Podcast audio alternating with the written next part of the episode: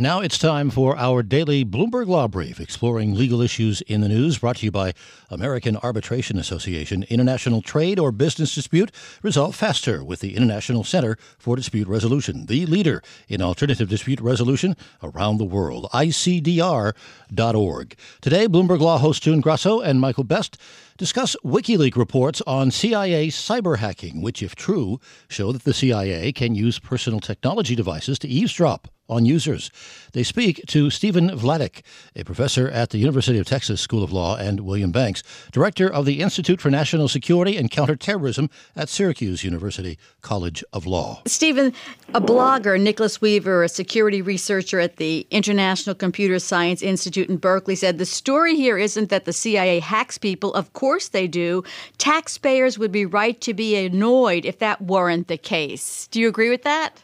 I do. I mean, I think, June, part of the real story here is, as Bill suggests, the, the remarkable fact that WikiLeaks was able to get its hands on, if these are all accurate, over 8,000 documents. This is just the first of what's promised to be six or seven different disclosures.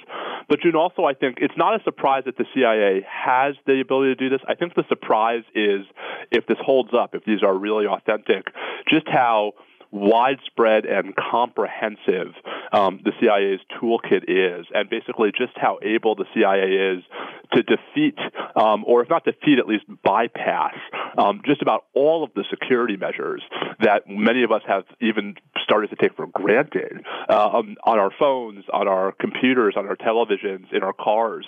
Um, if they're really this easy to defeat by the CIA, it makes you wonder, you know, who else could could manipulate those capabilities for, for mischief.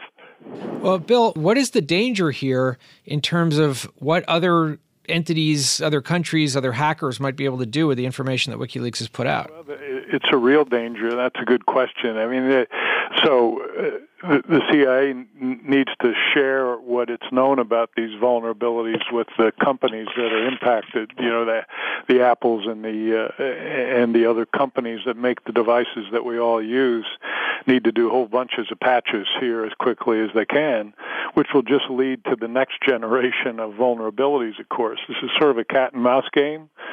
Uh, the offense has always been ahead of the defense in this world, as this example illustrates, and and now that there'll be a period where where we'll have to be playing catch up. CIA has lost a tremendous uh, amount of their capabilities here, and they're going to have to rebuild those as well. Uh, apart from working hard to shore up their operational security.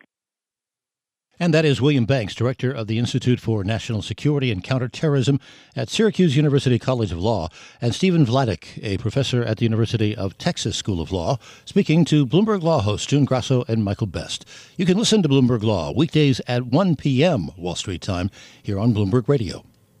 And now, among the top legal stories from Bloomberg Law, shareholders are suing Yahoo and Verizon over a massive data breach. The suit claims that senior executives at Yahoo knew about the hack attack in 2014 but didn't disclose it until last September. That was two months after Yahoo's proposed acquisition by Verizon. After Yahoo announced the breach, the two companies negotiated a $350 million reduction in its purchase price. No response to the lawsuit yet from either company. It's being called South Korea's trial of the century. Samsung Vice Chairman Jay Y. Lee went on trial in Seoul today. Prosecutors will try to prove the billionaire conspired to pay millions to a con- confidant of South Korea's president to secure control of the world's largest smartphone maker. Lee has denied any wrongdoing. That's this morning's Bloomberg Law Brief. You can find more legal news at BloombergLaw.com and BloombergBNA.com. Attorneys will find exceptional legal research and business development tools there as well. Visit BloombergLaw.com and BloombergBNA.com for more information.